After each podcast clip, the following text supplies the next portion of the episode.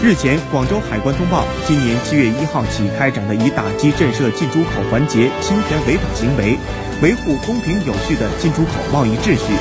代号“龙腾行动二零一九”的知识产权保护专项行动，截至九月底，实际扣留侵权嫌疑货物六百九十四批，扣留货物数量约二百三十一点五五万件，保护了涉及十四个国家六十八家知识产权权利人的合法权益。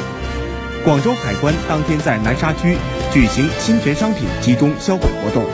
主要包括侵权商标专用权的粉笔、衣服、牛仔裤、手提包等货物十四点一七万件，总重十五点七三吨。